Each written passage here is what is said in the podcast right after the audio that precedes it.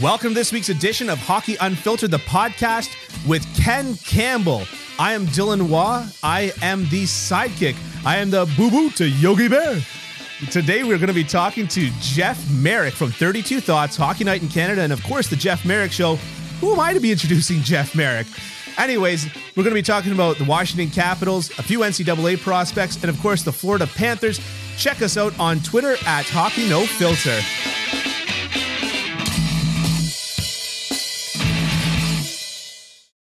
Well, Ken, how are you? Never better. Never better. Never better. Good. So Not only, not only did I save a bundle by switching to Geico, which is a line I'm going to use every week now, but for the first time since like early December, mid December, I'm going to be playing hockey tonight. great feeling, best Yeah, feeling in the world. It's I am I'm like I Take the like, warm up reps with no bucket on. Yeah, exactly. Wind wishing, yeah, wishing yeah. through your hair. Yeah, yeah, yeah, I feel like I'm 10 years old again. Like Yeah. I'm waiting for my game. yeah. Uh, you know, so we got shut down. We I played beer, uh, not not even beer league. It's pickup hockey. It's just Yeah. pickup hockey Yeah. with a bunch of bad hockey players, of which I am one of the worst. Um, and so, anyways, uh, so we play on Wednesday nights. We got shut down, you know, sometime in December until well after Christmas. And then I had some health issues. I had a blood clot in my leg that migrated up to my lungs and caused all sorts of problems. And I couldn't really do much for too long, so I uh, I had to lay low. But I got the uh, the green light from the doctor to play yeah. at last week actually. And so the first thing I did, of course, was go out and try and do a long run, which uh, screwed up my Achilles tendon, so I couldn't play last week. True story, bro. Anyways, in true hockey, anyways, in true hockey fashion, yeah. you came here with just your foot swollen up to the size of a watermelon. Oh, I borrowed a- powered through. Yeah, and I borrowed an ice pack you from you that I didn't bring back me. this That's week. right. Anyways, You're yeah. lucky so, I'm not injured. So, anyways, so anyways, uh, that's a long way of saying I'm playing hockey tonight. It's going to be awesome. Our the guy who organizes our our uh, our our teams and everything, he's texted me this week and he said, "I hear you're coming." He said, "Really happy that you're coming back. You know, the swearing's really falling off. you know, we got to get an injection of swearing back in. So, Yeah, at least I'm good for something. I got like like I got that going for me, eh? of course. Yeah. of course. um, yeah, I mean, you know, like like uh, like uh, Gordie Howe said, right? All hockey players speak two languages: English and profanity. That's right. Yeah, That's right. Now they speak several. several languages. Yeah, Yeah. several languages. They're getting smarter and smarter. Oh, I don't know about that. oh, I don't know about that one. Yeah. Well, I mean, uh, Anyways. I guess not a lot of fourteen-year-old high school dropouts, you know, going into the going into the league, right? Right. No. Yeah. Um. So Now they just pretend to go to school for a while. Minnesota, we are looking at you. so uh, before we before we get cracking into our first little little preamble here, um, we're officially with the Hockey Podcast Network. Yeah. This is our first episode with the Hockey Podcast Network. You will notice that our whole thing looks better and different. It's because another extremely talented and probably good looking fellow by the name of Dylan designed all of this for us. Not me, Dylan. there are other Dylan nerds out there in the world. Yeah. yeah. Yeah. And uh, and of course we are sponsored now by DraftKings. Um, this is all this is all exciting stuff. And you got if you're watching us on YouTube, you can see just just down right in that direction, you can see the Ken Campbell Substack is on the uh, is on the list of uh, things Yep. to find us. So Ken Ken Ken Ken Campbell dot no, what is it again? I don't even remember what it is. Ken dot Campbell? Ken Campbell dot Substack dot com. yeah. It's like me. I was Ken your- Campbell dot Substack dot com. Yeah. Yeah. Yeah. I, I got your Twitter wrong once and you went, no, no, that was it. But it was wrong. yeah. So I can recite entire Bugs Bunny episodes, but I don't even remember my own phone number sometimes. Incredible. that's unbelievable. yeah. Yeah. Um, Oh well. so before we jump into the, the chat with Jeff Marek, which was of uh, it it delivers. How would I put it that way? I agree. Yeah. I agree. Yeah, Jeff brought Like his A he hits game. on everything. Yeah, Like the guy's a the guy just knows everything about everything in hockey. Yeah. Don't you hate guys like and he's really smart too. Like he's really smart. Like he's well spoken. Yeah. And you'll you'll find out like he's he he's you know he's zen. He's he's got he's got he knows his philosophers. He knows his Yeah. historical figures. yeah, Just a just a really bright guy. yeah. There's a lot more Greek than uh, than on your typical hockey podcast. Yeah, we should have had Nick Kypreos on. So before we jump into that conversation with uh, with Jeff Marek, uh, let's just chat a little bit about the Evgeny Malkin suspension. Right. Let's chat. I actually was really like pleasantly surprised at the NHL and the and the Department of Player Safety for for coming up with this four game suspension. Because I thought, quite honestly, it was twice as bad as what Auston Matthews did to Rasmus Dahlin. Uh, twice as bad in that, you know, uh, he got him right square in the face, full like you're eating Sherwood, buddy. Um, you know, blood, injury, didn't come back for the rest of the game. Yeah. Egregious, like just you know, and he slashed his stick out of his hand first, so there was no No way to as defend they himself. as they as the as Dops likes to call it, there's no willing combatant Yeah. there. yeah, Um, so I was I was really quite I was really quite impressed by um by the uh, by the old Department of Player Safety, and and I can't say that very often. And Yeah. uh, I I've been very very critical of them in the past, and I probably will be very very critical of them in the future. But uh, you know, kudos to uh, to them when they when they deserve them, and I think they they deserve it right now. it's almost like like did George Parros just have a kid or something like that? Like just all of a sudden he cares about people's safety. It's uh, this, this weird this weird new leaf that has been turned over here. Well, they don't they don't like that one. They don't like those ones. Like they like there's a lot of stuff they Yeah, but- like, but, but they yeah, don't like it when a sure. guy gets a stick right up in a guy's grill. Yeah, You know, they un- don't like it. He's being Yeah. fined five thousand dollars, Yeah, the yeah. maximum allowable under the CBA. under the CBA. Yeah, Yeah, exactly. I mean, that's like that's the meme, right? Yeah. So it's like, yeah, they can talk about how they don't like it all the time, and they they do, but they don't always do a heck of a lot but about when they it. but when they do this, you can tell they really don't like that one. yeah, Yeah. yeah. Great. So uh should we just jump into Jeff Marek?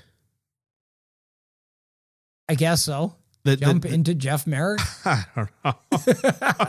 I'm tired. yes, we should. Yes, we should because there's a lot of meat on that bone, and it's uh, it's a long one. So yeah, let's uh, let's. now did you want to say jump Roll into Jeff. Marek. roll the tape? Roll the tape. Well, it's a big day here for us, Dylan. We have with us again some hockey royalty, Jeff Oh. Marek of Sportsnet, Hockey Night in Canada. Um, a jack of all trades, a master of many as well. None. Uh, perhaps one of the most youthful looking guys still in the business, and and guy with an encyclopedic knowledge as well. Uh, Jeffy, how you doing, buddy? It's great well, you to know see what, you. I, uh, Dylan, Ken, thank you so much for having me today. Uh, I'm really impressed, Ken. You read that just as I wrote it up. That was incredible. the way you read that script that I presented yeah, for you. yeah, and uh, yeah. the only reason I have an encyclopedic memory when it comes to hockey is because I read books like this, which is one of my favorite. I will, I will tell you, I will tell you one thing. Selling the dream. I give this. So I've got two kids that still play AAA hockey, and oh, really? Okay. yeah, so like Yeah. this this this is particularly salient for me, and I can't tell you how many parents uh, I've given this book out to. Like I have a I have like a, a stack of books that I always love to give out. Whenever anyone asks, like, what should I be reading? Um, if it's just fiction, I always go to John Kennedy Toole's Confederacy of Dunces.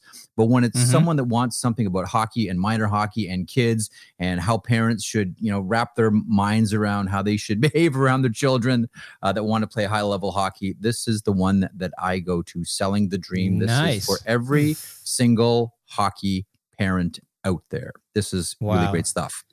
The only problem is, is that the people who need to hear that message Won't read eh, it. don't want. They don't want to hear it. it, it is it is interesting but you know what the, what i find though is it gives it gives people a lot of ammunition for conversation because all the conversations in every rink Yeah. are all being had at the same time and the tone and the timbre is all the same and essentially what this does is it gives sane people bullets Like it, it Yeah. puts bullets in the chamber for for sane people that have, I Yeah, think, yeah, you know, yeah. the, the right perspective on everything. Yeah, As opposed to, you know, two dogs just sort of barking in between a fence at each other, which is what Twitter is for, uh, Kenny. So exactly. This so where this where are your kids? Where are your kids playing, Jeff? Uh, so I've got one kid playing uh, Ajax Pickering Raiders, uh, Okay. APR, and my other kid is playing for the the, uh, the Markham Waxers. Raffi Torres uh, is his coach. Uh, Oh, wow, Just okay. adore, just adore him. Like this is Yeah, my yeah. youngest son. My uh, this is from this is my 2012. I gotta sound like douchey hockey dad. This is my 2012, Kenny. I got a 2010 to 2012. Yeah, yeah, Uh, yeah. My 2010 okay. is playing APR, and uh, my 2012 is playing with uh, Raffi Torres and the Waxers. He's it's actually Raffi's the only coach he's ever known. Like Brody and uh, Raffi's kid Ty have been buddies forever, and Raffi's been his only coach. And I'll tell you, I always Okay. the same thing. Oh, Raffi Torres is your son's coach. Oh, it must be like a really rough team. No. He is like I've never heard him scream at the kids.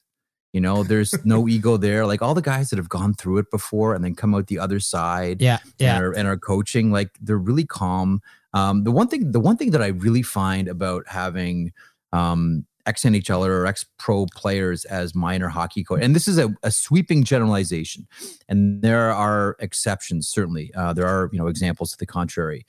But generally the coaches don't feel like they're on the team anymore. They coach. And i find Right. that you know in a Right. lot of ways the reactions of the coach are that of a player if they have an unfulfilled hockey history or if they have an unfulfilled hockey pass or they feel ripped off by their hockey past they don't think they're coaches they still think they're on the team. And that's the Okay. reaction they have. I'm like when i was like, i've seen it before with uh with with my older son i always look at the look at the coach from the stands. I'm like does he think he's on the team? Because that's a reaction a player has. That's not a reaction like a coach should have. Like, okay, this is a learning moment. This is how we teach. This is what we should be doing here, instead of just you know whipping you know whi- whipping whiteboards and stamping your feet and screaming at officials or such. Anyway, a long-winded way of Eh. saying, folks, get this one. It's Great. It's And excellent. and we all know and we all know that teams, good or bad, adopt the approach that their coach has all the Yeah. time, right up to the NHL. I've found.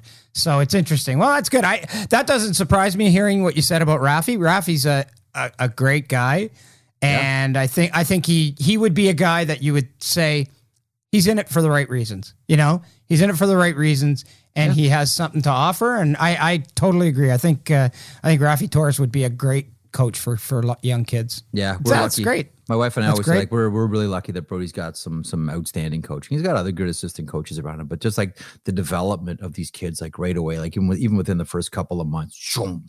and it's Nice. because I, th- I think a lot of it is they're like they're they don't get hounded. Like Raffi lets them be kids and let, puts them in positions where they're gonna make mistakes and doesn't mm-hmm. micromanage everything and understands you know the nature of you know what coaching this level of hockey is at. Anyway, he's Yeah, he's been cool. he's he's he's been a treasure. He's been really good for our family. Good, good. To to quote Michael Scott on that, uh, you just got to c- talk to kids like they're anybody else, like they're adults for God's sake. That's good. That's good. Yeah. yes. All right. Well, let's start some adult talk here, Dylan. Yeah. I'll, Adult I'll, uh, NHL talk. I'll, I'll reserve suing the former player co- turned coaches, uh, you know, for a later podcast episode. Instead, let's talk about the Florida Panthers. They're now officially tied in the President's Trophy race with the Colorado Avalanche, although the Avs do technically have a game in hand. But my more what I'm curious about is do you consider what Florida doing to be more impressive than the Avalanche, considering the division that the Cats are playing in?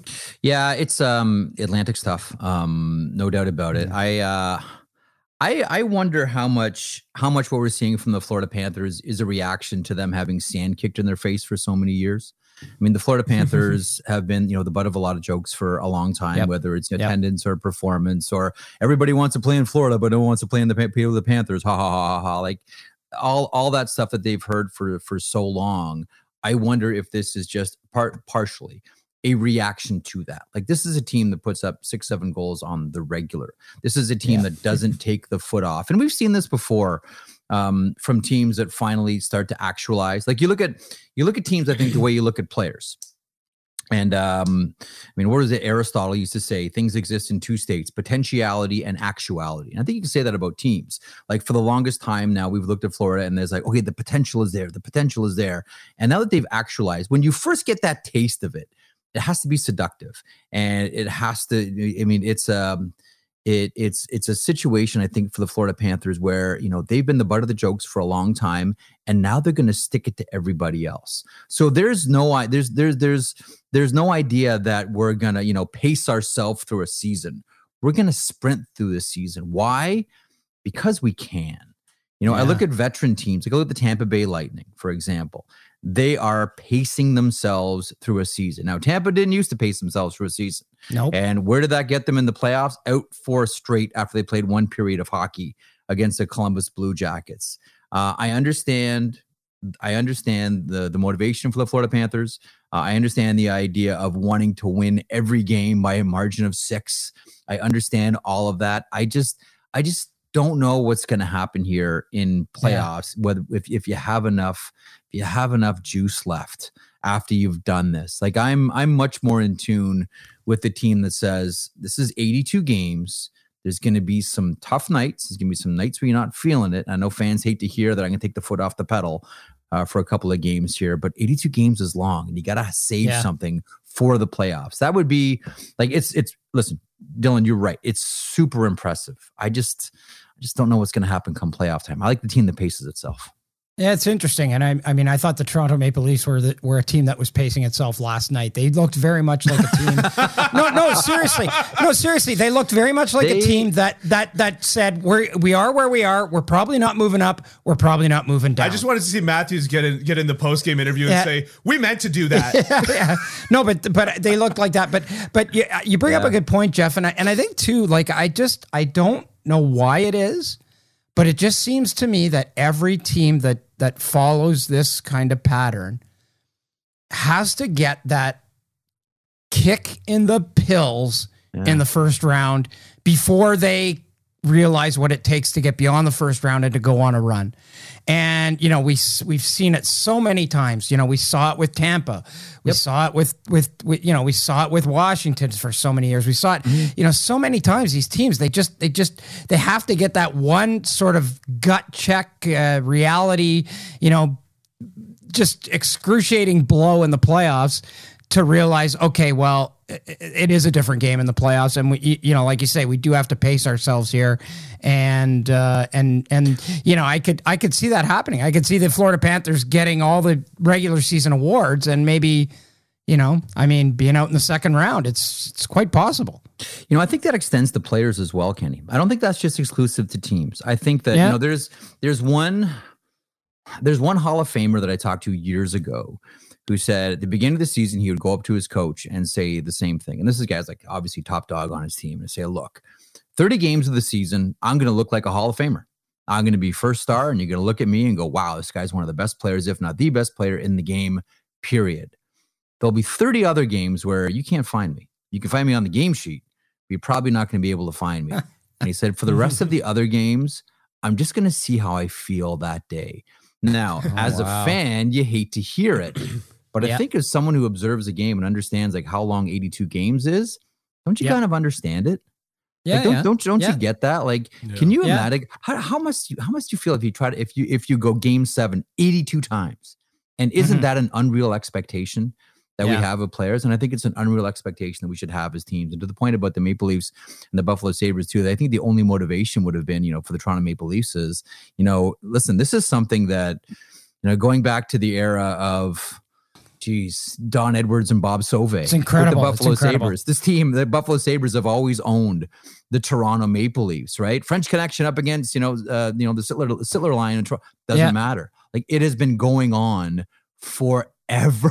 It's and it's completely Sabres. yeah, and it's completely impervious to where the teams are. Like totally, it, the, the the Sabres could be terrible. The Sabres could doesn't be matter. great. The Sabres could be okay they still kick the Leafs ass. Like it's it's just amazing how they seem to own this team and and they've and they owned them this year. I yeah. mean, you could argue that the reason why the Leafs are kind of still jockeying for home ice is because of how they played against Buffalo this year. If yeah. they had taken care of business in those games, you know, they'd be they'd be chasing Florida for first, not not sort of hanging on for second. You know, a couple you know? weeks ago, I was in uh, in Florida, West Palm, at the um uh at the uh, uh GM, GM meetings, and uh, talked to Dubas, and you know, one of the things that we one of the things we talked about was like you know this idea, like how, I we don't understand. Like you can go in and beat Florida, Tampa, uh, Colorado, like beat the heavyweight teams, and then you know Arizona comes into town. Sure, you know if Vejmelka stands on his head, but why does a team struggle? And Yeah. Dubas was like, this is the ultimate frustration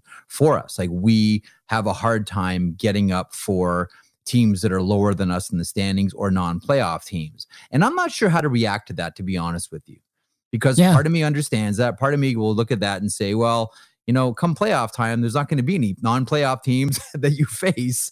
So Yeah. why should it really matter? As long as you can get up for the big Mhm. name Mhm. teams. Like not every, you know, not every, you know, not every team has to be the 77 Habs here and just, you know, run through the NHL season like a like a hog in the truffles. Like there's it's, it's okay if you lose to a bottom feeding team, I guess, as long as you uh as long as you put uh, put it up against the top dogs.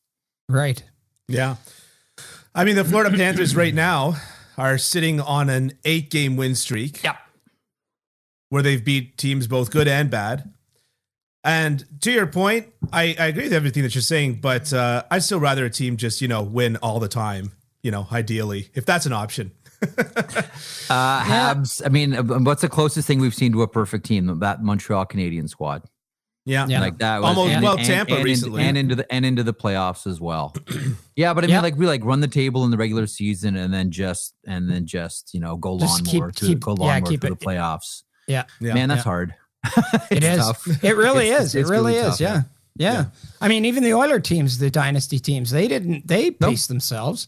You Well, know? and they also got that kick in the pills at the beginning. Yes, that's right. That's uh, that we talk about. Yeah, Yeah, exactly. Exactly. Hey, hockey fans, feel the action on the ice like never before with DraftKings Sportsbook, the official sports betting partner of the NHL. Right now, new customers can bet just $1 on any team to win and get $150 in free bets if they do. If Sportsbook isn't available in your state yet, you can still hit the ice for cold hard cash. New customers can make their first deposit and play free for thousands with DraftKings daily fantasy hockey contests. Draft your lineup of eight skaters and a goalie and rack up the points for goals, assists, saves, and more. DraftKings is safe, secure, and reliable. Best of all, you can deposit and withdraw your cash whenever you want. Download the DraftKings Sportsbook app now. Use promo code THPN. Bet just $1 on any NHL team to win and get $150 in free bets if they do. That's code THPN at DraftKings Sportsbook, the official sports betting partner of the NHL. 21 plus restrictions apply. Uh, so, speaking of teams that have gotten lots of kicks in the pills, as it stands right now, the Florida Panthers will be playing the Washington Capitals in the first round. Certainly not a team to be taken lightly, and I mean that, of course, in the most literal sense of the term, they, because they play a heavy brand of hockey. Yep. How do you envision a series like that going? Uh, well, I think uh, Panthers are going to try to skate all over them uh, and try to you know skate skate them into the ground. Um, you know, if it comes down to a goaltending duel, I think I know who I like in that fight. Um, you know, the interesting thing about the Washington Capitals is, you know, by now I think we all understand the reality of aging curves and how when players fall off, they fall off quickly. And you might point to Ovechkin and say, "Well, what about him?" Well, they're certainly outliers um, Yep. to to all of this. Um, on the one hand, you never want to count out a veteran team in the playoffs. Those are generally the teams that tend to do well. But then, like, and again, it's it's different for every team. Like, at what point does veteran just turn into old? Right. You know, like there's, yeah. there's like there's that there's that Yeah, yeah. space there, right? And I and, and, and every team eventually crosses over into it. Into Like- old and slow. Yeah. Yeah, Yeah. and Yeah, and yeah. I've we've Yeah. wondered about that with Washington for a number of years. Is this finally the season where you know the reality of aging curves? Because you know what's the only thing that's undefeated? Time. Like time is undefeated. Like what what happens when time catches up to the Washington Capitals? Um, and too many times I've said it's now, it's now, and then they've you know de- defied whatever Yeah. logic I've thrown out there. So I always come a little bit shy of of saying, okay, that's it, they're done, they're too old, uh, too slow. You know, the the boots are full of lead, they can't do this anymore. Um, I've said that too many times, been proven wrong. Right. But when you couple an aging curve with questionable goaltending, even though Washington's played better lately, Yeah, they man, have. I mean, it's it's it's pretty obvious that they're they're they're done with Samsonov. Yeah. Uh, and and Vanecek hasn't exactly been fantastic certainly lately. Um, not exactly. I mean, this worst kept secret that they were out fishing for Marc Andre Fleury, who didn't want to, you know, sign with the water waive to go to the the Washington Capitals, or I guess he wouldn't have to waive, just agree to go to the Washington Capitals. Yeah, yeah, the handshake deal. Um, because I think we all expect that he'll be in Pittsburgh next season, uh, unless Minnesota somehow can re-sign him. Um, they got goaltending problems. And when you have goaltending problems in the playoffs, that gets amplified pretty fast. And when you get old, and when you make that transition from veteran to old, it gets pretty obvious pretty quick. And it can get ugly too. And Jeff, Yeah. uh, I mean, Pittsburgh is my kryptonite in that respect. Like every year, like we know the day of reckoning is coming. we know it's coming. We just don't know when it's going to be. And we always think it's going to be that year. Yeah. And it never is. And it never is. But I, I, I have a, I have a theory on the Washington Capitals that, and I'd like to, to pose it to you and, Sure. and see what you think. I think the Washington Capitals, they've lost in the first round every year since they since they won the Stanley Cup. I think the one of the problems with the Washington Capitals is they've got their legacy. They won their Stanley Cup and they're okay with it. They're okay with it. I think I mm-hmm. think they're I think they're completely satisfied with having won that one cup and getting Ovi his one cup. And again, I I also think that the this Ovi centricness of it all takes away from a lot of other stuff too. Because now it, it just seems to me like all anybody cares about is whether or not he breaks Wayne Gretzky's record. Like nobody Yeah. talks about the, the the Capitals winning the Stanley Cup. Nobody mm. talks about you know all of these other things. All anybody talks about is Ovi's going to break the Ovi's going to break Wayne Gretzky's scoring record, and I think to their detriment. I I, I really think that there's mm. a it's a mindset too, and and I think they figure we've won our cup, we did our thing, it was great. You know, we had the great parties, and we gave this fan base a, a you know a, a, something they can hang on to for the next 25 years, and we're good with that. I think there's a lot to that. And I think that's what happens when you're an older team and you win the Stanley Cup. Like if they would have won, mm-hmm. like when was the first time, Kenny, that we really thought Washington was going to win the Stanley Cup? 2010, Yeah, right? Two, yeah, when they got 2010, yeah, and then they got starched by Beat- Cammalleri and Halak and yeah, Halak said no. yeah, Halak Yeah, said yeah. no. That's right. Yeah, yeah, Hal- yeah, Halak yeah. said no. Like that was the first time we really looked at Washington and said, "Ooh, this team." You know, and there were like minor eruptions here and there. Like there was that time, you know, Boudreau was still coaching the team, and Lindy Ruff was Mhm. coaching the Dallas Stars, and both teams were just like, "Hey, man, we're playing pond hockey, and this is fun." And they, those two teams were must watch. And we're thinking like, "Oh man, how great would hockey be if these two teams met in the Stanley Cup final?" Because as we all know, copycat league, you're going to ape whatever is Yeah. successful the year before. And man, if we can get Dallas and Washington somehow into the so there have been like eruptions along the way, but it took them a long time. It took them a Yeah. long time. The chase was long.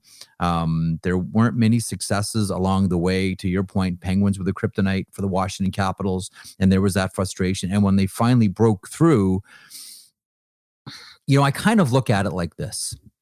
I look at it like if you're a team that has to grind for every single goal, like goals are hard to score. If you're Yep. a team that has to grind for every single goal, man, when you finally score, like you realize, like, oh man, okay, that's a lot of that work. was It's like- hard. it's Sisyphus, right? And now the rock goes down, and here Yeah. we go, here we go again to score a goal. yeah, yeah, yeah. And I think when you're an older team and you and you finally get there, I, I wonder how much it's like, okay, mission accomplished. What's the old the old the old saying? You know, it, it, uh, you, you can't eat if you're not hungry. Um, or you know the the great you know the great boxing saying it's it's hard to get up at five in the morning. You know, um, Hagler used to say this one. It's hard to get up at five in the morning to do road work when you're when you're when you're going to sleep in silk pajamas. Like it's really tough. Yeah, You know, yeah, Voltaire yeah. talked about this about you know societies. You know, they rise with the sound of wooden clogs going up the stairs, and they fall with the sounds of silk slippers going down the stairs. Like Mhm. I, I just wonder, like once you get to that spot, and it's the old story. It's the Rocky story. Is it harder to get there or harder to stay there? And Mm. it feels like a lot when you finally. This is like I'm giving weight to what you're saying because I I believe it. yeah, yeah. And you're right. Yeah. The pivot was fast. The pivot went from Cup to Gretzky. Like right, Yeah, yeah, yeah, right yeah, yeah, away. yeah, That yeah, yeah, was, yeah, That was the story, yeah. and, and that and that was that was that was the frame around the whole thing. I'm I I think there's probably something. I think there's probably something to that. They finally got what they wanted, and it took them a long time. And it it it, it does certainly feel. I mean, certainly not if you ask anyone publicly, but you know, it does feel like they're kind of content with that. And and this is what I like about having Jeff Marek on our show. The philosophy references. Well, no, but he, yeah, like he's a, he's a hockey guy that talks about Sisyphus, Sisyphus, Sisyphus, time, and Ken, take your Voltaire. time. And I, I think he brought up. didn't you bring up like Aristotle earlier Yeah, in the Aristotle conversation? was earlier. Yeah, Yeah, yeah, yeah, yeah, yeah. yeah, yeah. Listen, uh, when I was at university, See, I'm I'm a big one. I'm a big one on all the all the all the um on all the philosophers, Plato, Socrates, uh, those guys. Yeah, that's an old Steve Martin joke, actually. This is a But- great one. the, uh, listen, when I was at university at Guelph, I tried to educate myself out of a job. I studied English and philosophy, and and damn it, I'm somehow I ended up in in sports media and hockey media, and trying trying to make my degree relevant somehow. as pretentious as that may sound now, guys. do you ever There's a need, do you word ever for needle that, Friedge Jeff. that you have a degree and he doesn't? What's Jeff? that?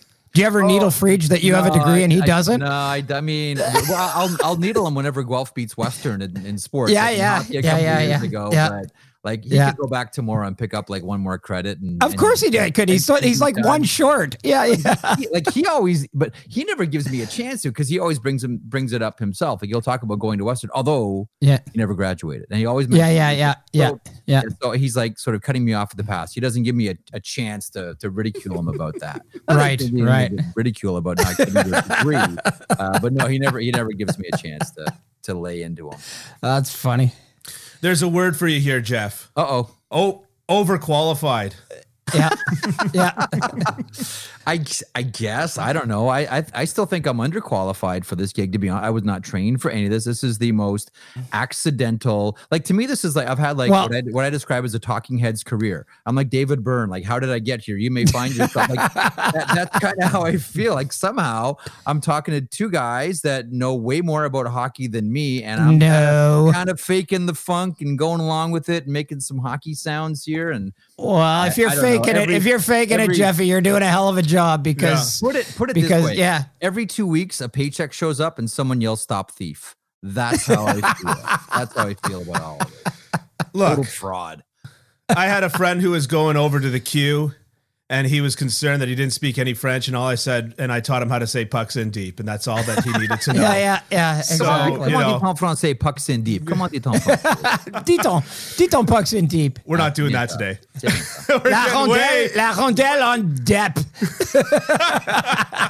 we're getting we're getting way off topic here. Um, but it's wonderful. I was, I was trying to figure out if there was a joke about the the Olympic wrestling and Ovi doing the shirtless push-ups in the pond and the oil, but there's nothing there. Yeah, I tried. Every, yeah. So, every so don't force it. Just let's move on. Yeah, on. no, I know. Let's move I just, on. I, yeah, I failed. I, We're, we we have a busy man here, right? we do have Yeah. a busy man here. yeah, so I could sit here you having know- like morning coffee like i'm so busy yeah. talk about hockey on the radio Yeah. Ooh. So I mean, lost in the whole shuffle though here, Yep. and, and I think that part of the reason why Ovechkin, the the the Gretzky's talk started was because I remember in that off season after he won the cup, you know, a, a lot of people that were kind of close to Washington and in Washington media were saying oh, Ovi's hungry for another. People think that he's not hungry, but he's loving his life right now. He's hungry for another, and so he came out of the gate flying the next year and putting up goals and that kind of is the the genesis which has a greek root word of the uh of of that talk going into ov gretzky and it, and it might have his hunger for his next cup might have kind of been the thing to overshadow this anyways I know, you know, I, I- think that um, I think injuries got in the way uh, from a lot of certainly for a lot of his team. Yeah. Um, I don't know that uh, if the if the entire squad was as inspired as Alexander Yep. Ovechkin and Nicklas Yep. Backstrom and John Carlson, Mm-hmm. and I th- I think that you know when when you lose pieces, like man, you lose like Andre Burakovsky. Like when you Yeah. when you when you start to lose guys like that, like I, I know they're not the headline guys, but all your support pieces and your Yep. secondary scoring guys, and then you have soft seasons from Yevgeny Kuznetsov, whose game just completely vanishes to the point where you're like, we're done with the act here, and we need to we need to move on. yeah I don't know. I, I don't I don't doubt that Ovechkin wanted to win more. I just don't know if everybody around him felt the same way. That's true. fair Yep. enough Yep. um speaking of evgeny kuznetsov he this year Yep. has 72 points in 70 games. Yep. And this after all those rumors that you just alluded to that he was on the trading block. he Um, was. at He this- was absolutely. Absolutely. Oh, I, I don't doubt it. I mean, you know, where there's that much smoke, you know, there's there's usually fire. Um, but has he made himself invaluable to this team at this point? Like if they're planning on running it back and uh, and trying again at you know next year. Uh, I think so. Um, I I don't know that you know whether he, he has had you know, a really good season. I still Mhm. think that in the back of everybody's mind, though, there's the potential for him to revert back. So it it still does Yeah. make him. If you wanted to move on from Kuznetsov, I mean, that'll be a really tough deal. Like he's he, he's still in the process of like undoing a lot of really average play and some Yeah. really Yeah. some really average seasons. So I, I think they're married to him either way. Um, I'm just Mhm. glad for Washington's sake that he's making the best of the situation right now.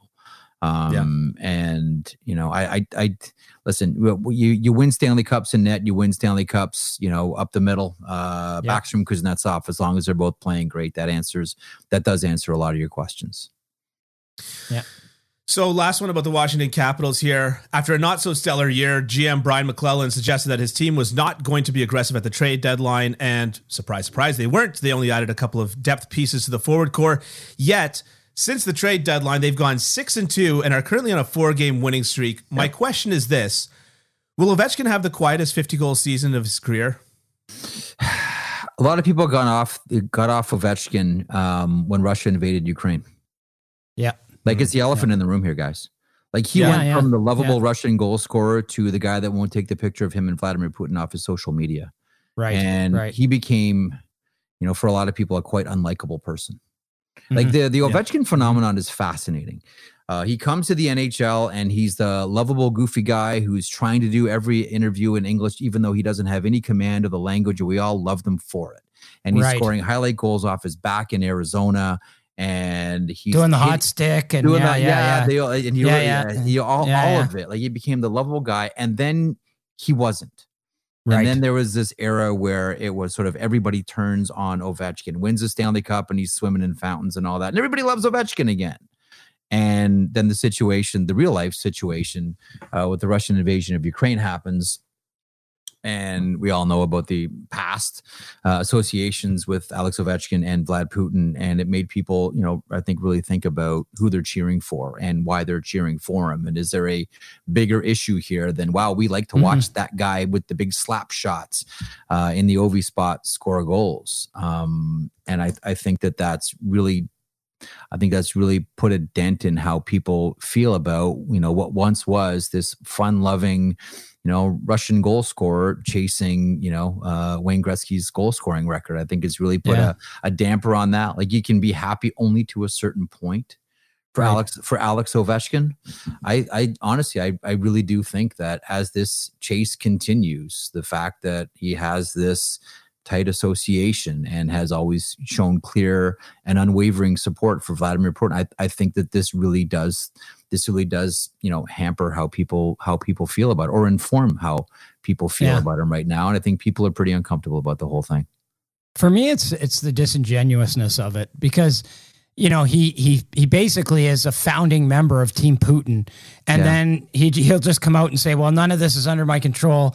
I'm just a hockey guy. I'm not you know I'm not a I'm not a politics guy." Well, you you clearly were a politics guy, uh, you know, uh, not very long ago, and so you can't sort of have your foot in one one camp and and and in another as well. Yeah. And that to me is is kind of what's really unsettling about a lot of this too. Yeah, you know, I, I always have to. I always try to catch myself too, because on this in this conversation, like I'm talking from the back seat. I don't have a single hand on the Yeah. wheel here. This this is this is Yeah. Ovechkin and a very real life situation, and I get it. Like hypocrisy is the greatest luxury. Like if you like live through live your life, man. If you can live your life as a hypocrite, like you, that is the greatest luxury. If you can live Hmm. based on, you know, I I live one way, but everybody else has to live a completely different way. Like Yeah. that that's fine. I, I think at a, at a certain point, is it hypocritical of Ovechkin? Absolutely. I don't think we Mhm. can. they- We, there, there's no way you can stick handle or finesse any way out of that conversation. But I always think to myself too. At a certain point, doesn't this this just become about basic survival? And somehow, Mm, some yeah. sometimes, Yeah. like you have to be a hypocrite to survive.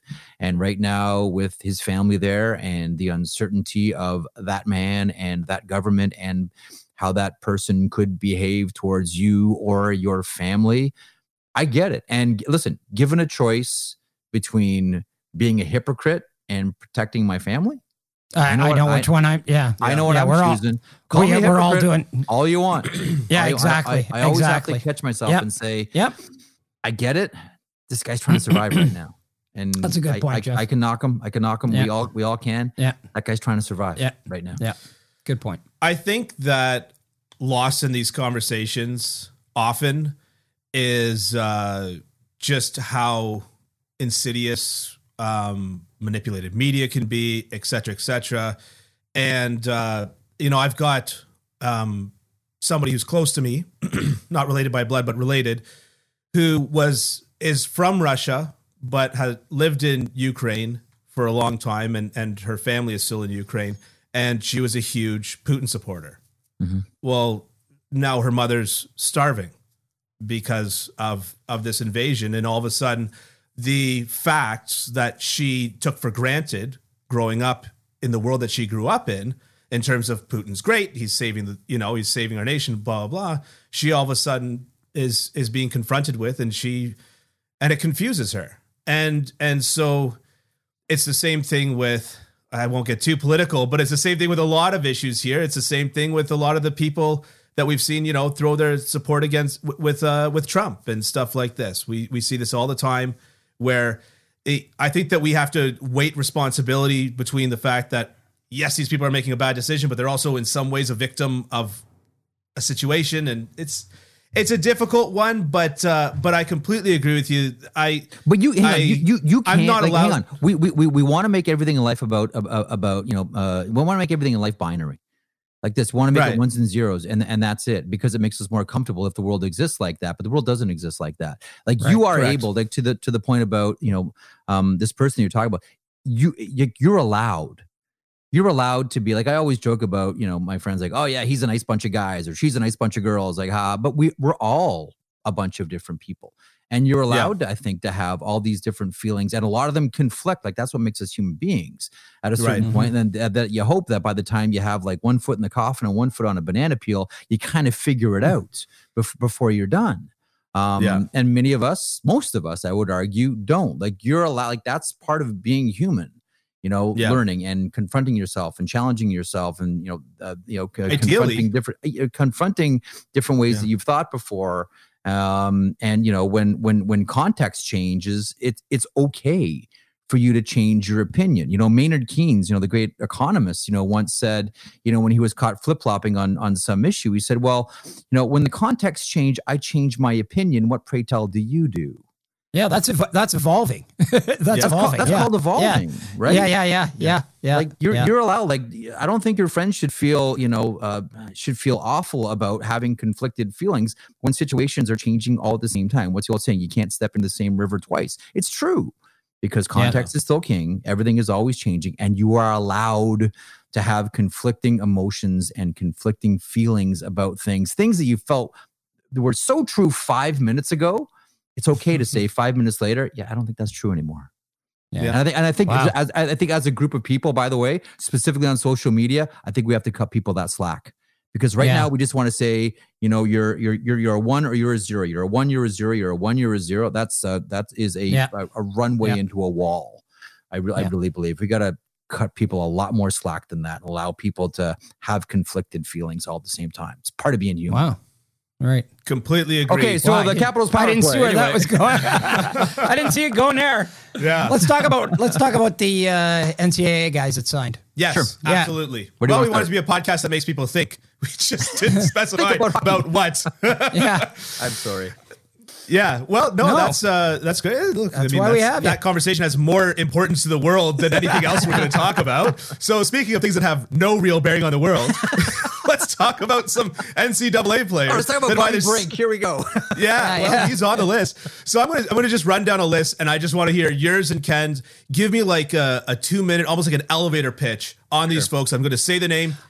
Tell me what you're thinking. I want to I want to ask Jeff Jeff something first. So they're bringing in, you know, Buffalo brought in Owen Power. Yeah. Seattle's brought in Matty Beniers. You know, uh, uh, Phoenix or Arizona's brought in Nate Smith. stealing all the lists, the names on the list. uh, here. yeah. So, anyways, anyways, I, I, I'm. It's in, it's an interesting thing, like because now it just be it's become standard practice that Yep. these guys are going to sign and and burn that year off their entry level contract. It doesn't burn off a year towards free agency, but it does burn a year off that entry level contract. Yeah. Um, you know, it, it's interesting that the teams are so willing to do that now, and I and I'm wondering, you know, like, I mean, with the top end guys, I can't imagine you want to get them through entry level more quickly than they're going to go through, but but maybe you do, and You do. and you do. yeah, yeah, I guess you do, but but it but because then it leads to that longer deal, I guess, and maybe they haven't accomplished as much. But on the player side too, I mean, I guess it doesn't really mean that much, but these are incentive laden deals for these guys. They're never going to hit those bonuses in the first year of their contract. So, you know, it's it's an interesting sort of push and pull, isn't it? I think I think the kids all want to play and want to have their NHL taste Yeah. and their NHL experience right away. And I think for the team, um, you know, because I always wondered about that too. Like, oh, don't you want that? Keep that extra year of control and all that. yeah, yeah. And then I yeah. had one manager tell me, like, look, the second, uh, the you know, the, the second contract, the bridge generally is gone for a lot of these guys. Like, you Right, come out of it right. and, you, and you ring the bell. And he said, look, I would rather negotiate that second contract, which generally is, you know, the big one for Yep. these guys, Yep. based on two years of Two- two years rather than three. Three. You Yep. know, you know what that third year is Yep. like is like for a for a pro player. That's like Yep. okay, now I'm feeling it. Now I get it. Now I'm putting Yeah, yeah. up some points. I'm really, Yeah. you know, I'm, I'm really, you know, proving my worth here. He said, "Look, I would rather, you know, we're all sounding like, you know, prospectors here. Oh, there's gold in them hills. Like I'd rather prospect and think about Yeah. and project project out what these guys are going to be like." And he said, "Like, look, I would rather, I would rather, you know, for my team, I have a better chance of getting a team friendly deal after two years." Than after Right. three. After Right, three, yeah, I, I could yeah, really that's be it, yeah. stuck here. So the kids want to play teams want to get a better deal. To me, it's kind of a, a hand to glove situation here. And I think I think this year too, it's and and I don't know if this is much of a factor, but the Buffalo Sabres can tell Owen Power and the Seattle Kraken can tell Matty Beniers and and these teams can tell these guys, you're not going to the World Juniors this year. Sorry. It's an August tournament. You're going to miss out on a lot of training. Uh, it's going to be a really, really crucial time for you. You're, you're not going Yeah. to play in that tournament this year, you know. And and they they now they can just say it. Whereas if you don't if you don't have the guy signed, there's not much you can do, right? But here you can just say you're not going. Yeah. You know, with a player like Owen Power, I wonder because that's a that's a fight with Pat Brisson. that's not they just Yeah, had a big, yeah, had a big yeah, fight yeah, with Pat yeah. Brisson over over Jack Eichel. Like I, I know exactly what you're saying, and I think by now, like the kids just want to have their have their pro careers, and I think the Right. majority of them, and I think everyone's on the same page here. Like, and I know the feeling is, oh, it'll be like a little mini training camp for them. No, it'll be the potential to get injured. You know, I know you're the yeah. potential is there every time you step on the ice, but but I'm with you. I think a lot of these guys anyhow are you know once they sign their pro deals, get that taste of the NHL. Yeah, they're not they're not they're not going back. Like Although I was I was I was talking to Mason McTavish uh, about a month and a half ago, man, he's and good. I oh, Oh. yeah oh yeah, and I didn't even get the question completely out of my mouth about the World Juniors, and he Yeah. said, "I'm going." He says I'm going. If Anaheim lets me go, I'm there. No, no, but I mean, he hasn't had that opportunity like a lot of other guys have. But it's interesting because the kids, you know, I mean, generally they'll probably all want to play, but their agents and their teams will be telling them, you know, this probably is not the best idea. right. The thing about Mason McTavish is too, and now that Ryan Getzlaf is retiring, like the plan Yeah. for Mason McTavish, like they have, like they love him. I know Dallas Eakins Oh, really yeah. loves Mason McTavish, and, What's they not love him love? there. Like I think, Yeah. I think ultimately, once that guy figures out the NHL, once he once he arrives there, Yeah. I mean, up the gut. I know as much as everyone's in love with Trevor Zegras, who do you think is going to be the first line center there?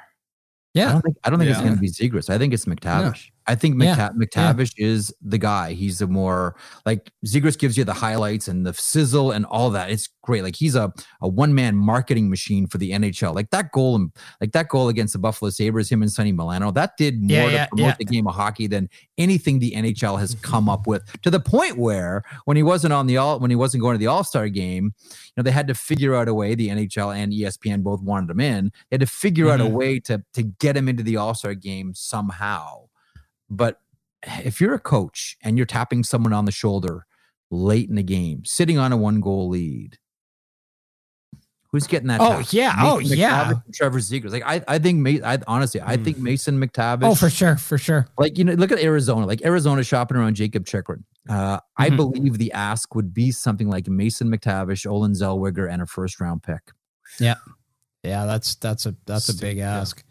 And He's to me, McTavish, McTavish, you're right about everything you're saying about him. And, and I think this is, I think, you know, Zegras will be the number two behind him, and and it's it will be to his benefit because Completely. I, I mean, Mace McTavish is going to do all the heavy lifting. He's going to do all the heavy lifting, and then and then Zegras is going to get better matchups, and he's going to be able to do things like he's doing right now. And I think it's it's. I mean, that's that's what you want, right? That's what that's Yeah. that's a dream. That's a dream. It really is. I got I got all Yep. day from McTavish. All day. All and you've also got that situation like Pittsburgh had with uh, Malkin and Crosby, where if you need it, you load them up on the line for you know Yeah. you're down into the third, and then if you don't need it, then you've got two excellent lines. So Not a problem. They, they, that that that prospects pipeline for Anaheim looks really good. I know it's tough sledding right now, and they let go of a lot of really high end talent, and they've taken more Yeah, than Nick probably one step back. But that one hurts. Yeah, Like, Yeah. Delor- Deslauriers hurts in in more ways, more ways he does, than one. yeah. A little bit of a blanket, and also, Well, man, he was a really good penalty killer. yeah, Nick Yeah. Deslauriers was a really, really good penalty. Killer. Yeah. They and they had I, wonder him. if he like they back. had him. Thing is, I like wonder they if he, him. I wonder if Like he it- goes back. I wonder Interesting, if he goes back. interesting, The yeah, thing is, yeah. I, I, I can't believe. So a year before he finally, I mean, he got obviously we know he got dealt to Minnesota. The year before, um, there were teams that were trying to get him at deadline. You know what the price that Bob Murray wanted? A first round pick. Mm, Like Wow. that was the price for Nick Yeah. Deslauriers. Like Yeah. Bob Murray knew for Yeah. all of Bob Murray's faults, like he Mhm. knew what that guy meant to the Yeah. team. And then Yeah. Anaheim had that game against Arizona, and you know I had one. yeah, I'm not sure. me, I'm like, not sure that Troy Terry ends up getting his face pummeled if if Nick Deslauriers is even on the bench in the No. lineup. Yeah, Yeah, So, not not yep. a, not a not a chance. Anyhow, yeah, yeah. All right. all right. So let's do this. okay. Tell me what you're thinking. Owen Powers. Power. Owen I, was- Power. I, I thought he was related to Austin somehow. the way he played last night? I've done that so Yeah. many times. I put S's on the end of. Uh, Are you Jeff, Latvian? probably- or you put an S on the end of everything? No. Is that Yeah. why? Jeff, do you know Maria was- Mountain? Do you know What's Maria that? Mountain? The, do you know Maria Mountain, the strength and conditioning coach? I don't. She's she's like the top goaltending strength and conditioning coach in the country, maybe the world. Okay. And I had her on another podcast, and I kept on saying mountains. And so when she tweeted out the announcement that she was on this podcast, she put hashtag that's my stripper name. There you go. And it's Matty Beniers, not Benier. Yeah, okay, So, so you so know just what? so we've got Yeah, this straight. just okay. so that we got this- So just- Owen Power. Can we just Yeah, get the Owen Jack- Power. Can we just get the Jack McBains here and uh, and, be, and be on with it? Uh, Yeah, yeah, yeah. What, what's not Matthew to love? Nye. what's not to love about a six foot six defenseman that skates like that? Um, Yeah. you know, uh, moves well. I mean, you're seduced by the size. I remember watching him play with the reps too, and I, I thought that there was a really good player in there, but man, his development just like shot off the pages uh, over the last few seasons. Um, you know, it's interesting. I had a conversation with someone not too long ago about, and this is something Ken that you've written about exceptional status in the OHL. Right. And Jack Hughes was denied exceptional status He was into the he was. Ontario Hockey League, and there is a belief that by not allowing Hughes, uh, not granting Hughes exceptional status, certainly Best it thing. cost it cost the OHL Quinn Hughes, and there's some thinking, according to one person I talked to, that it might have cost him Owen Power as well. Interesting, interesting. Uh, but I, I would agree it might have been the best thing to happen to Jack Hughes. He would have been going to Guelph. He was an undersized kid. Um, you know, he went off to do what he did with the U.S. national program, and look at him now. You know, and to me, like the the exceptional status, it's interesting because what I like about how they do it is it's an arm's length committee Yes. from Hockey Canada. So Dave Branch can't say we're you know we're going to take this kid, and and lobby. I He know can- he, he can he can lobby and he and can lobby. and He can and absolutely and he does. lobby. And I'm telling you right now, he is lobbying for Michael Misa to get that status. Big time. Um, for sure. Um, but but what I like about it is I know some of the people on this committee, and I trust them as hockey people and as as people just generally. And whether they make the right choice or the wrong choice, because they're going to make right choices and wrong choices. Sean Day obviously wasn't the right choice. Uh, Aaron Ekblad and a lot of other guys were the right choice. They do it with the player's best. The, the, the only thing they think of is the player's best interest. Is this going to be something that is going to help or hurt this player? Can this player handle this on and off the ice, or can't he do it? And that's what I like about it. So if we see Michael Misa, and I mean, three guys have applied, uh, the other two aren't getting it. Mm-hmm. Trevor Moore and, and Ryan Roobroeck are not going to get it. Michael Misa may. None of them might get it, but if he gets You it, know- I, I'm very, I'm very confident knowing that he will have gone through a process that indicates that he's ready to accept that challenge. it's April 13th and there's no Yep. word. I have to think that that's good for well Wasserman represents Misa. I would have to They think do. that, that, that Yeah. that's good for that camp because I believe the word Yeah. was supposed to come down Kenny around OHL Cup time. So well, th- th- there's- at first they thought it was yeah. At first, it's always been before OHL Cup. They've always done it before OHL Cup. now the fact that it's here here we are on the 13th is there's no Yeah. word. Like I was told Yeah. like all three no way and then the OHL Cup happened. That's- and that's what I was told. Shattered all the records and McDavid's records and they all went Yeah. okay, let's maybe Well, re- let's, see. revisit this. yeah, yeah. You know, and then all of a sudden, Yeah. like, listen, I know the Chicago Steel want him, right? And I may take a transition with prep school, like you go to Shattuck, Yeah, yeah. Jersey, or wherever. yeah. Um, but like the USHL is is on him now. Not that you make a consideration just based on we don't want to lose him uh, Yeah. to the United States, but still, like. The pressure. Well, it's Adam Fantilli, right? It's Adam Fantilli. Adam, Adam Fantilli. Adam. Fantilli went to Chicago. Yep. He's in Chicago now, and he's going to he's going to the University of Michigan first for his his, his first year before his Yep. draft. He'll probably play. He'll probably be a one year guy, and then he's gone. And then OHL doesn't get him. So I'd, interesting. I'd, yeah. I'd have to think though. Here we are at the 13th, and there's no decision that that weighs well, or that that that Man. looks good for uh, for his Yeah. chances of getting Yeah. exceptional status. I mean, they Love the like- tangents Like, go they like on. they have to they have to tell teams like before the draft, right? Like was the draft Yeah. 29th? Like, Yeah, is yeah, he yeah, yeah. yeah, yeah, yeah. That that would be that would be good. And they have a they have a combine. Not that he would ever have to go to it, but they've got a combine. I think not this weekend, but next weekend, the OHL combine. And they so. have a lottery on. What is the lottery on the 18th? I think. Uh, yeah. So well, yeah, it's the day. it's It's the day day after the season ends because they yeah the four yeah the four non playoff teams are going to be in the lottery. So they're yeah. I mean yeah, it's a lot of lot of stuff Kind to of do. gotta So kind of gotta find out here. Like, uh, yeah, exactly, exactly. Okay, we were talking about right. Owen Power, which is was right, Owen good. Power. I love the tangents we go off on with Sure. Jeff. Like it's just great. Yeah. Oh, it's great. Yeah. I, I didn't think that we were going to have enough time. Now I'm going to have to cut us. um, Ken, do you want to weigh in on Owen Power before we move on to the next player? Well, well, I just think that all he has to do is play every game in his career like he played his first one, and he'll be a really, really great player. I, I thought he was outstanding last night. This I, podcast I, has gone too long because we just talked about at the beginning how you can't play Yeah, yeah. every game Yeah, yeah, in your yeah, career yeah. like that. no, but I lo- no, but like he was, Yeah, it's great. he looked like he he looked like like Alex Tuch said, he looked like a ten year veteran out there. He And for, just the, for yeah. the first time in a for the first time in how long have we said I think the Buffalo Sabres are going to be okay?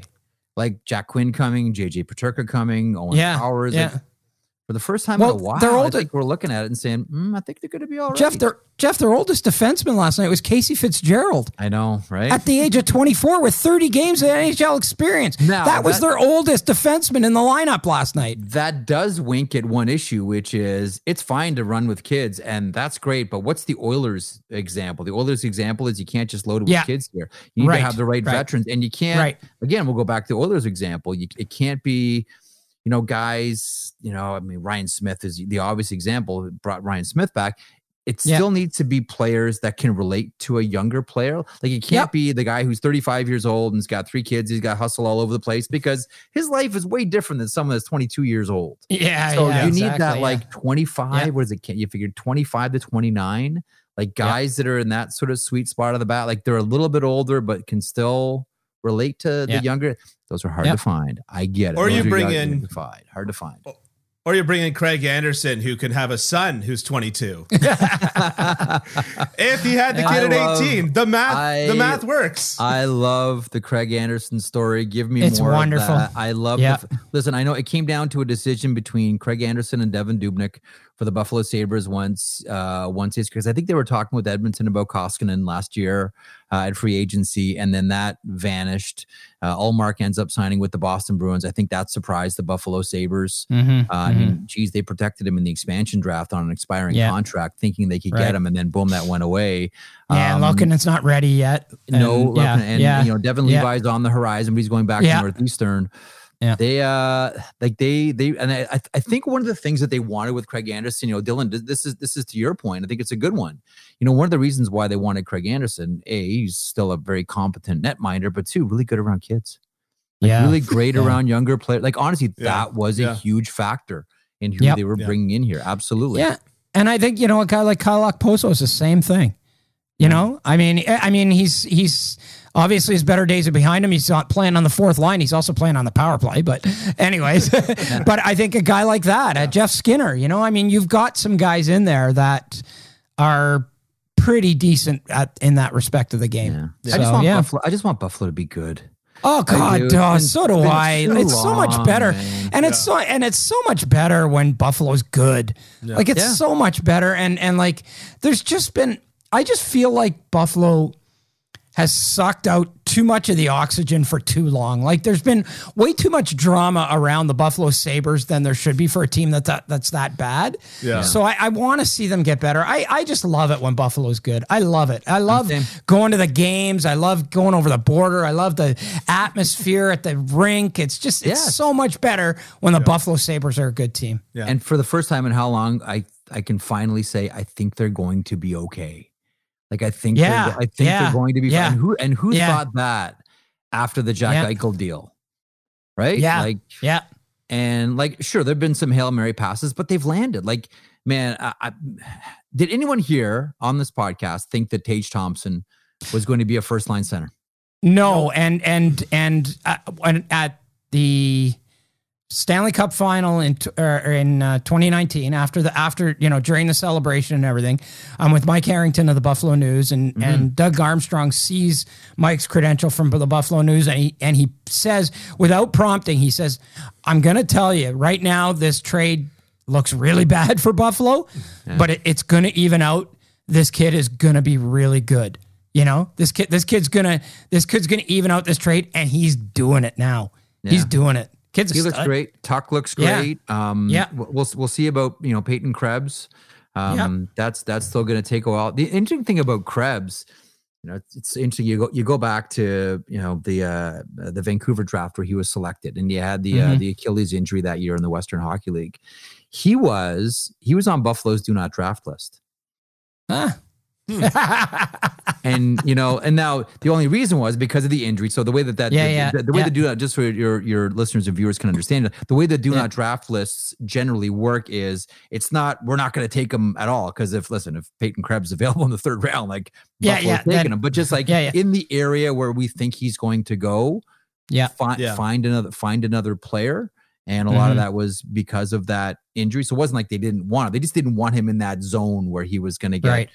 Get uh, get selected. But you know, in in true Buffalo fashion, I suppose in in some ways he's gone from being on the do not draft list from the Sabres to being one of, if not the key piece that goes back Yeah. in the Jack Eichel. He was on the he was on the do not draft but trade for three years later after our after For a franchise another center. GM. yeah, for a franchise center. Yeah, when that blows up. oh man. All right, Bobby Brink. I don't know. I don't know much about Bobby Brink, so don't ask I- me. But Jeff, Jeff. So okay, so the the first thing, high production. Um, you know, Yeah. we saw him play Yeah. with the Philadelphia Flyers. Played in his first game. Uh, so the Philadelphia, I've, I've checked in on Philadelphia about Bobby Brink. So they see him as a middle six winger. Yep. Um, with a lot of power play upside. He's a real good scorer, real good engine, works hard, all of it. The only thing is with Bobby Brink, and this matters less than ever before. The only player smaller than him on the Flyers is Cam Atkinson. yeah. That's it. That's Yeah. it. It- It's only size. But the interesting thing about you know uh, Bobby Brink is we know the Philadelphia Flyers are not going to go through a rebuild. Like they never like this is still the fumes of Ed Snider. There will be no rebuild here uh, at all. We're coming right back at it. We're coming right Well, back at it next season, and you wonder where you know players. That Well, you better might- sign Johnny Gaudreau then. You better sign Johnny Gaudreau. They might. Or That, Nas- that's or what you know- better do. You know that's what, what you know better do. You know who I wonder about there, Ken? Nazem Kadri. Ah, Nazem. Kadri to me Okay. looks and feels and plays like a Philadelphia Flyer type. Mm, Yeah, yeah. player. Okay. Skill, That's a good one, yeah. Little bit Yeah, dirty. Like that's that's the one. Like I'm with you on on Gaudreau, and that's hey, the local boy goes home story. Yeah, yeah, that- that- exactly. that yeah, yeah, plays. yeah. I I Yeah. wonder about Kadri there. That that's the guy Yeah. that that that I watched Interesting. season with Philadelphia. Interesting. Another Interesting. sidebar. Sorry. Yeah, no problem. okay. Uh, A lot Maddie- of the Philadelphia Flyers Matty- played like seven tough games in the 70s, and they're from then on the Broad Street Bullies. oh, I don't know. They played a lot more than They seven. Well, a lot of tough Dylan, games. All right, so I'm being a little facetious here, but you Yeah. know, my point being that in the last 15 years, Yeah. when was the Keith Primeau years? That was 2003 ish. Mm-hmm. Like that was the last time that they were a tough team. Yeah. and they Yeah. still have that kind of, you know, Oh, you had Legion resume. of Doom. You had yeah. I mean, they've got that that aura, but it, it's a culture. It's it's Yeah. part of their it's part of their DNA, right? Yeah, their yeah. organizational DNA. So Yeah. and they're not that great- now. You guys want to hear a great Fred Shero story? I love telling the story. I Can would love maybe- to hear. Oh, Have you, have you heard? Have you heard the. Fred Shero bacon and egg story? No, no. Let's hear it. So Okay. this is I love this. So I loved Fred Shero, right? Um, oh yeah, he's like, awesome. Just a one, wonderful awesome. coach. Like one of the His only kid's a coach- pretty good guy too. Uh, yeah, not too shabby. Not too shabby. Yeah, yeah, yeah. Um, so this is when the Philadelphia Flyers like riding high and winning Stanley Cup. So it's the mid seventies, and they're destroying teams. And they're into Pittsburgh one night, and this is when Pittsburgh was a really bad squad, and they lose. They go out the night before, and they lo- end up losing like six to one. Like the Penguins just like from stem to stern batter them, right? And Fred Shero the next day at practice is one of those practices where it's just like not a single puck hits the ice. It's just down Oh, and back, yeah. down and back, down and back, down and back, Ooh, down yeah. and back, down and back. And the guys come off and they're all in the room and their tongues are all hanging out. And Fred comes in. Said, uh, it was pretty bad last night, gentlemen. And uh, I heard you guys coming off the ice and there was a lot of talk about, oh, I made a contribution on my shift and oh, I did something. I made a contribution here. And he walks over the chalkboard, draws a plate, and he draws two eggs and three strips of bacon. And he goes, gentlemen, okay, this, is, yeah, yeah. this is what I had. It's coming to me now. Yeah, yeah, yeah. This is what I had for breakfast. This tells me everything I expect out of you as a Philadelphia Flyer. The guy's like, Fog's at it. I know where you're going with it. He said, made a contributions. On my breakfast plate this morning, the chicken made a contribution, but the pig made a commitment. A commitment. Yeah, yeah, yeah, yeah. yes, I did hear that story. Yes, I did hear that story, and that's and that's a great one. That is a great one. Oh man! there you go. All right, Freddie Shero Flyer story. we're off to Matty Beniers, who uh, is just is just all kinds of good. Just all kinds of good. He's he's going to be the first line centerman right now, and that's the end of it. I wonder if Ron Francis drafted a version of himself or someone might he saw as himself. 200 Yep. foot guy, skilled guy, can play both sides of the puck, um, walks right in. Like, I very much get the feeling that Seattle next year, I don't know if you can completely redo it or start over again, but that's kind of the way it feels Yeah, heading into this, heading into next season. It's going to be Seattle saying, let's try this again. Plus, we already have Matty Beniers right. and I, and, I- Yeah, and, I- and yeah. I and I Yeah. wonder if that's going to be the vibe with uh, with the Seattle Kraken in the offseason. But Beniers, I I just wonder if that's Ron Francis saying, "I see me. Let's take that guy because he does very much seem like a Ron Francis style player." Hmm. Well, better for a GM like Ron Francis to draft guys where he sees himself than some GMs that uh, were not quite as good as Ron Francis. True. Won't say any names here. Um, so so now we're on to Kent Johnson, and I Good, think good I guy. think Good guy in the good guy in the room. Yeah, they don't flood the room. Yeah, okay. Yeah, yeah, yeah, yeah.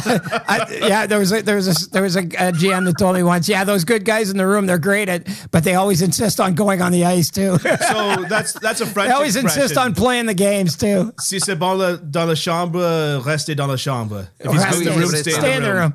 Stay in the room. Um, Ken, Jo- Ken Johnson, um, Jeffy. Yep. Here's a guy, and this is one of the guys I was talking about with the signing early. I, I'm not.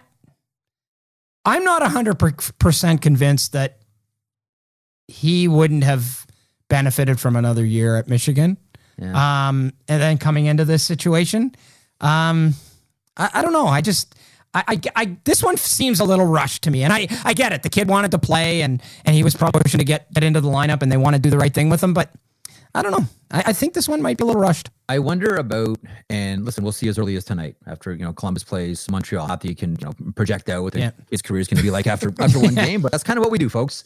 Um, Yep. Yep. Owen Power is going to be in the Hall of Fame based on last Apparently, night. Yeah, he's the new Larry Robin, new Larry Robinson, according to us here, the way we're talking about him. I think, I think, uh, matter of fact, I think he invented oxygen as well, guys. If I'm not mistaken, I saw one Something like that. Yeah, yeah, yeah. yeah. So, um, here's what I, I mean. Ken Johnson, look at like we know this team is you know obviously you know trying to replace Pierre Luc Dubois for a while as their number one center, and you know Cole Sillinger looks real good, and I just look sort of Mm-hmm. up the gut and projectile. Like this is a rebuilding team, make no mistake about it. Um, I just can't help but looking up the gut for the next ten years for the Columbus Blue Jackets, and it's Johnson and it's Sillinger. Yeah. like that's that that Mhm. that's what I look at. Like okay, like you know, Kekalainen and Davidson here are putting all the building blocks in place. And you can make the argument like, sure, Sillinger, you know, made this team, but you know, should he have perhaps spent one more year? You know what I mean? Um, Yeah, yeah, yeah, but, yeah, But they, they, Yeah, they want, yeah. they want these guys in there now. And they, Yeah, this- is in there. Yeah, you're right. You're right. this- You're this right. Is, this is this Yeah. is this is going to be the future of the Columbus Blue Jackets up the gut, and I think in their minds that's what it's going to be. And now it's our job to fill in all around these guys. Um, listen, I think Ken, Ken Johnson. First of all, Johnson's had a, a really interesting season, hasn't he? Whether Yeah. it's you know Yeah. he's bounced around all over. Like you always, we just talked about Owen Power. I mean, how many different jerseys and different tournaments and teams is Yeah. is he worn? Was it four? I think. in Well, Mason, Mason? McTavish was eight. Mason McTavish? McTavish in the He in the holds the space of a calendar year, Yeah. he played for eight teams.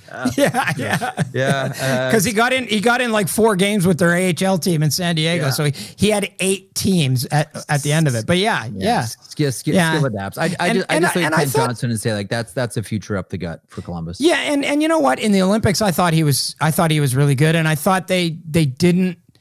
I, I didn't think he got used as well as he could have. I thought they kind of turned to him when it was like, "Oh, we really need you now," you know. So can you go out and get us a goal? Like, go do something. But yeah, yeah, yeah. Go do something. Go do something. Help us. You know, In like case of, in case um, of emergency, break glass. yeah, exactly. Emergency break glass. guy. Exactly. Exactly. So, yeah, I mean, I, I mean, is he, what is he? What is he? Is he, is he Ryan Johansen? I hope not. I hope he's a, a little bit, his ceiling's a little bit higher than that or think it is. considerably higher than that. Yep. Yeah. Okay. Good. Yep. No, Good. consi- considerably higher than that. Certainly, he's a Good. skilled guy. Okay. He's Oh, a, yeah. He's a he's Yeah. a high he's a high skilled player. He'll play in this league Yep. for a long time. Okay. All right. Nate Smith. Uh, Minnesota State, um, you know, brought over to the Arizona Coyotes uh, along with a contract, um, uh, along with Bryan Little's deal. Um, Yep. You know, I thought it was interesting right away. They put him with uh, the veteran Andrew Ladd. I mean, nice, safe, smart. I think with Arizona, you're going to see, I think you're going to see a lot of players maybe get to the NHL earlier than expected. And maybe we can Yeah. talk about this with with Jack McBain as well like Arizona's going to have a hard time signing players. And that's why, you know, that's why Bill Armstrong's out there, you know, making trades for players with term. Um, Yeah. You know, and, and the, the college pitch for a lot of these players is no one's standing in front of you. Like you don't have to Yeah. beat out, like you're not going to have to beat out a lot of players for jobs here. Um, so I, I think, you know, that's uh, attractive to a lot of guys, only attractive to, to Nate Smith. Um, and I, I just think that it's another, not that we have to, you know, validate the hockey market of Florida, but guys from Tampa. You know, he's Mhm. another player from what us Canadians refer to as a non-traditional hockey market, which is now Mhm. becoming more and more a traditional hockey market than ever before. Yeah. So I think that's always a, a positive sign for the game. Yeah. I love non-traditional hockey markets. Like I, I must be the only guy from Toronto that loves non-traditional hockey markets. When Nashville was in the Stanley Cup Finals, Yep. I was watching that on TV, going, "How do I get myself down there right now?" Totally. Totally. Like Yeah. country music and hockey are like my two things. So like you know, it's like somebody think- made. I think as long as you're honest about who you are, you'll be a success. And the best two examples, Nashville is the one that you mentioned, and Vegas as well. Like Yeah. we're cheesy, we're Yeah. over the top, we're cringeworthy, and damn it, that's Vegas, and it's gonna Right, Welcome be to exactly, Vegas. great. Yeah. exactly. Let's let's let's play to our identity. it. Trade it, play to our identity. Yeah. Yeah, exactly. I'm exactly. just disappointed that they didn't have more sequins on the uh, on the uniforms there. Maybe some fringe coming off the sleeves, right? Perhaps, yeah, that Nate, work. Nate like that. Smith and Jack McBain, though. I mean, those are really, really shrewd pickups. I think for the Arizona Coyotes. Um, I, I'm not sure why Jack McBain didn't want to play in Minnesota. I don't know why. I mean, it's not like he's got 15 great number one centermen ahead of him in that organization. I, do, I don't know what it was with him and and Minnesota, but it just seems like You him and his? You know, family didn't want to go Yeah. there. I I wonder how much you know the next three years of pain for Minnesota factor into a lot of these decisions. Like I'm with you. Mm-hmm. Like I look at you know up up the middle. It's not as if you know they're like he's looking at like oh geez Yzerman Fedorov. Wow, how am I gonna Yeah, yeah, fit, yeah. fit in here? Jeez, I got to beat Eriksson Ek, but oh you know, like g- it's like, yeah, yeah, yeah. So you know it's I I, I Yeah. think he I, I think I, again I'm I'm assuming this. I just wonder how much of a factor what the next three years and those buyouts of Suter and Parise Mhm. and what that's done to their salary cap and what that's you know how that's going to squeeze players out here and what that's going to Yeah. mean for this team. I just wonder how much that factors in. Um, uh, well, yeah, but then why would you why would you sign with their why would you sign with Arizona then? Because there's going to be pain there too, There big time be- pain. They are tanking. They're tanking, and Oh, and it's a tank. absolutely. It's an It- absolute utter. No, no doubt tank, and I, I'm not. I, I'm convinced that they are looking at the 2023 draft, and they are seeing one of Connor Bedard, Yep. Adam Fantilli, or Matt Yep. Michkov, Yep. and they can get one of those guys if they're bad enough. They can get one of those guys, and you're off to the races. I think the plan for them is to be good when the rink is built. Yeah, Like Yeah. that's that's like Yeah. that's that, that that's what they're trending towards. This which is the year, of which un- is un- the year after uh, Auston Matthews becomes a free, unrestricted free agent too. throw that in there, frighten every Maple every Maple Leafs fan. That's going to be the clip that we put on Twitter. Is just Ken saying Auston Yeah. Matthews going to. Yeah. so the um.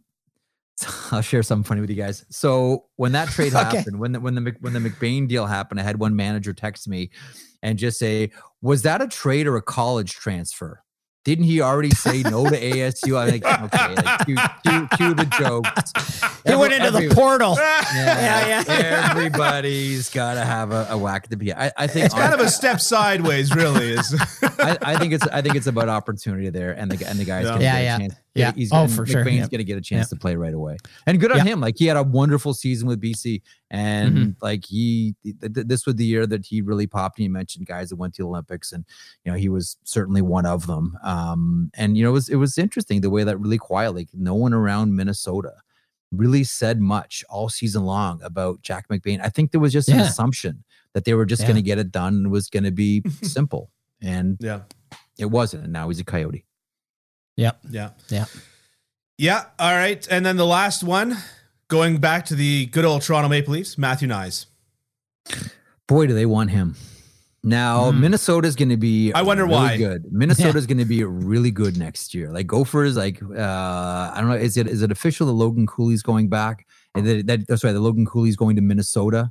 Uh, because that team, I think so, yeah, is- yeah, That, that yeah. team's that team's loaded up, and I know that's it's certainly a temptation uh, for Knies. But the Maple Leafs want him in the lineup; they want him uh, in there and playing size wise, he already fits. Like he was, I had John Morosi on my radio show yesterday, and Morosi, who is plugged in to these college kids, like like like few others. Um, you know, he brought up the point that you know the Maple Leafs got this guy in the second round, and if you already did a redraft, he would go top ten. Like Sure. this is a Wow. complete find for Yeah. the Toronto Maple Leafs, and they're dying to get him in the program right now. It's going to take a pretty big uh, pitch and sell to get Knies in there. I, I think everybody thinks that he's leaning towards going back to Minnesota for one more season, but you know he is like power forwards now don't look like power forwards from you know the 80s and 90s. Like this, we're not talking about Neely and Tocchet and these Stevens and these types of guys, but he is what we all look at and say he's probably the modern power forward right now in the game. And the Maple mm-hmm. Leafs are just and their fans should be just drooling on getting this guy in. Yeah, and I know, and I know it's, I know it's, it's been typically with defensemen that they've taken that second year, like you know Yeah. the Zach Werenskis, the Quinn Hughes, the Owen Powers, the you know all of those guys, the Cale Makars, they've all held back when the team wanted them and taken that second year. But I, I see no downside to him going back for one more year at all. I, I see no downside to it for him, um, other than the fact that he won't be getting an NHL paycheck. But I mean, That's coming. when you're when you're yeah when you're playing the long game, uh, I'm not sure it's it's that big a deal. But uh, Yeah. yeah, it'll be interesting to see if they can do it. Yeah. So, uh, final question before we get out of here. Just a Okay. fun little one. Fix the shootout. Fix the shoot. Oh, put a trailer. Yeah, And I, and I, I- and, I, and I and I say that to piss off Elliotte Friedman, but why not? If it's supposed to replicate a breakaway, how many clean breakaways do you have where nobody else is on the ice? I wrote that like in my note, my my weekly notes like two weeks ago. Yeah, like uh, Glenn Merkosky was the one that told me that the ex scout for Detroit. He said have a guy start at the other blue line and and chase him. And you know what? Oh yeah, it's gimmicky. Guess what? the whole newsflash. The whole thing is is, is a the gimmick. only okay, I'll I'll I'll I'll, I'll take the side. uh, let me play devil's advocate on this one. The only concern on your own point, is- on your own point, you're going to play devil's advocate. I'm gonna refute You're your my- own worst enemy. refute my own point. Look, I told you I'm conflicted about a lot of things in here. Yeah. yeah, okay. I'm, I'm, I'm allowed to have a lot of different feelings, and a lot of them are, you know, in, not in concert, but are in, uh, you know, in contact with each other. Um, okay. The only thing that I think the NHL would worry about too is that's a moment where there is a potential for injury. It gets Yeah. significant when, two, when two guys are racing as fast as they can into a goaltender and a net and boards behind it. Like I don't think Yeah. anybody wants to say, "Well, how did your star player get injured?" Oh, in the shootout. Yeah. Yeah. Okay, well, you eh, yeah, I agree, but that. but I That- that's the- but that's- to me to, to me that yeah to me that to me that goes by the wayside when you know I mean yeah. they let guys throw their gloves off and punch each other in the face. Okay, but you can know, replicate I a mean- chaser. You can replicate that. Make because as we all know, there's only one way to You have a chase somebody down on a You have a cha- breakaway. a no, no, no. the guy's got to hold his stick like this, and then you put another stick out and in between his hands like that that he has a stick handle with between his hands the whole time. No. No. No, that's dumb. Replicating the hooking, the inevitable hooking call. oh wow. Although it, Well- would, it would be it would be an, it would be interesting to see who you designate as the chaser. Like that's Mm-hmm. going to be a fascinating. Exactly how many successful chases?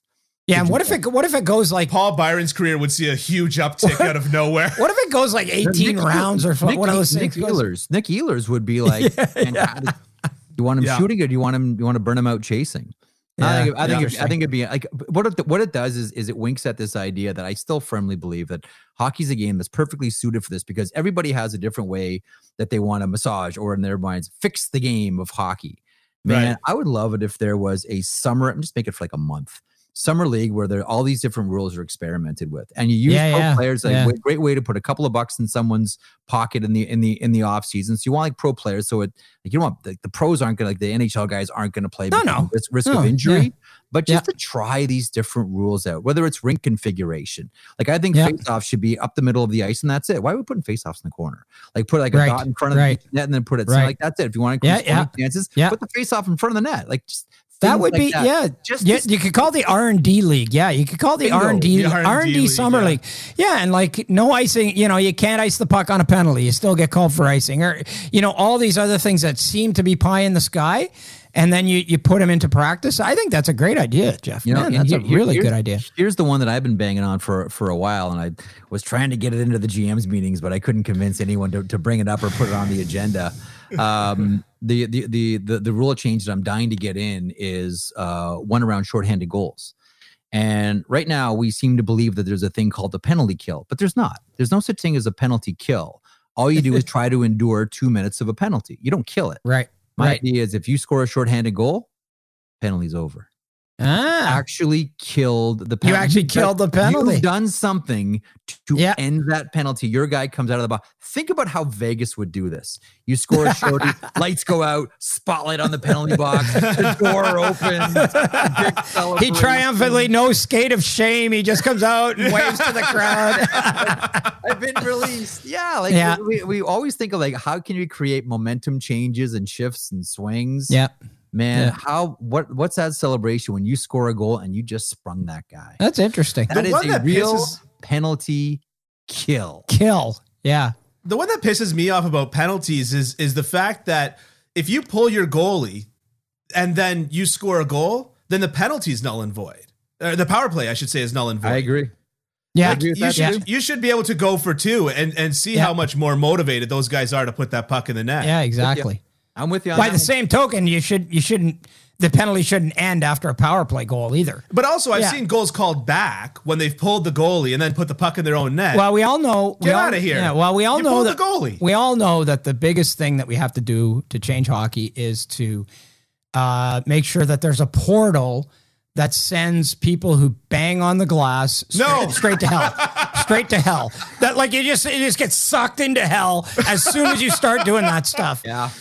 Did you That's see that's that? the one. Did That's you the see that? that's the biggest one. I put that on Twitter. I said my bad hockey take is that I couldn't care less if somebody bangs on the glass. You paid five thousand for bucks for a ticket. Bang on the glass. Man. I paid whatever two makes hundred. you happy. I, I paid two hundred fifty bucks for the NHL Center Ice package. I don't need to be sitting in my house listening to some moron go whack whack whack whack on the glass. I don't need it. Eh, I'm with you on that one, Kenny. Death to glass bangers. No thanks. Yep. And you yep. know where straight you know to where, hell. Portal straight to hell. Phew. You know where it's specifically bad at the minor slash youth level. The parents that bang. The Gee, that gee, that's on the glass. surprising. Sh- Yeah. I know it's shocking. Yeah, yeah. Uh, but to me, there's, there's nothing more embarrassing than seeing a parent bang on the glass. I was at the uh, You're, if you're watching, listening right now, and you're that Yeah. person banging on the glass, all three of us are saying, "Stop! You're You yeah. want to go home and rethink your life. right now." Yeah. I, uh, I I was at the uh, the under eighteen uh, Central Championships in uh, at Scotiabank Pond on Sunday afternoon. Yeah, last Mike Sunday. Mike Johnson was there, and because his his buddy from Bowling Green was coaching the the young Nats, and and he just he just kind of looks in an understated way, and he looks at me and he goes, "Can't you just feel the insanity in the rink?" so there was. Let me. I'll, uh, I was I'll- like, I'll- "Yeah." I'll, I'll close with this story. I'm going to see if I have a puck. Okay. Here we go. I don't have a puck next to me, but I have uh, some TV makeup, some Mac 30. So pretend this is a puck. I'll, I'll end you on this one about- Okay. about, insanity. So Okay. uh, Mickey Ion was a uh, was a referee in the era of Bill Chadwick, the big whistle. Bill Chadwick was the official that came up with you know the hand signals that we all know: tripping, Yeah. hooking, slashing, yeah. all that. Big whistle. Yeah. yeah, yeah. So Mickey, the beginning of every game, would call the other. This is with three referee, uh, three uh, official uh, systems. So two linesmen called the center ice, and he'd always give the same speech. He would say this. He would hold up the puck and he would say, "Now remember, gentlemen." The minute I drop this round black thing and it hits the ice, the three of us become the only sane people in this building. Let's just remember all it takes is me dropping Yeah, this yeah, thing, yeah, and then yeah. we're the only people that have any type of sanity the minute that happens. That is so true. That is so true. I Oh, tell you. I went to a nice Good fight and a hockey game broke out. That is a that is I a, like that. that's a good uh, that's a good that's a good uh, yarn, and you've had many of them for us, Jeff. Yeah. I want to thank you so much for joining us. We've taken up so much of your time. Uh, your prep time. Oh yeah, you don't prep. Anyways, but yeah, What's our forgot. industry secret? Yeah, sorry about that. Um, but anyways, Jeff, can't thank you enough for uh, everything you've done for us today. Uh, just a fountain of knowledge and great, great stories, great information, I and got you uh, all Kenny. the best. I've, I've had you fooled for years, Kenny Campbell. well, there you go. There you go. Yeah, yeah. Well, you're doing a hell of a job of it. So Thanks, thanks. thanks, gentlemen. Thank Uh, you. Be well, be safe, uh, enjoy the game. Right on. Dylan, thank you Yep. very much. Kenny, thanks to you as well. Thanks, boys. Be Thank well. you.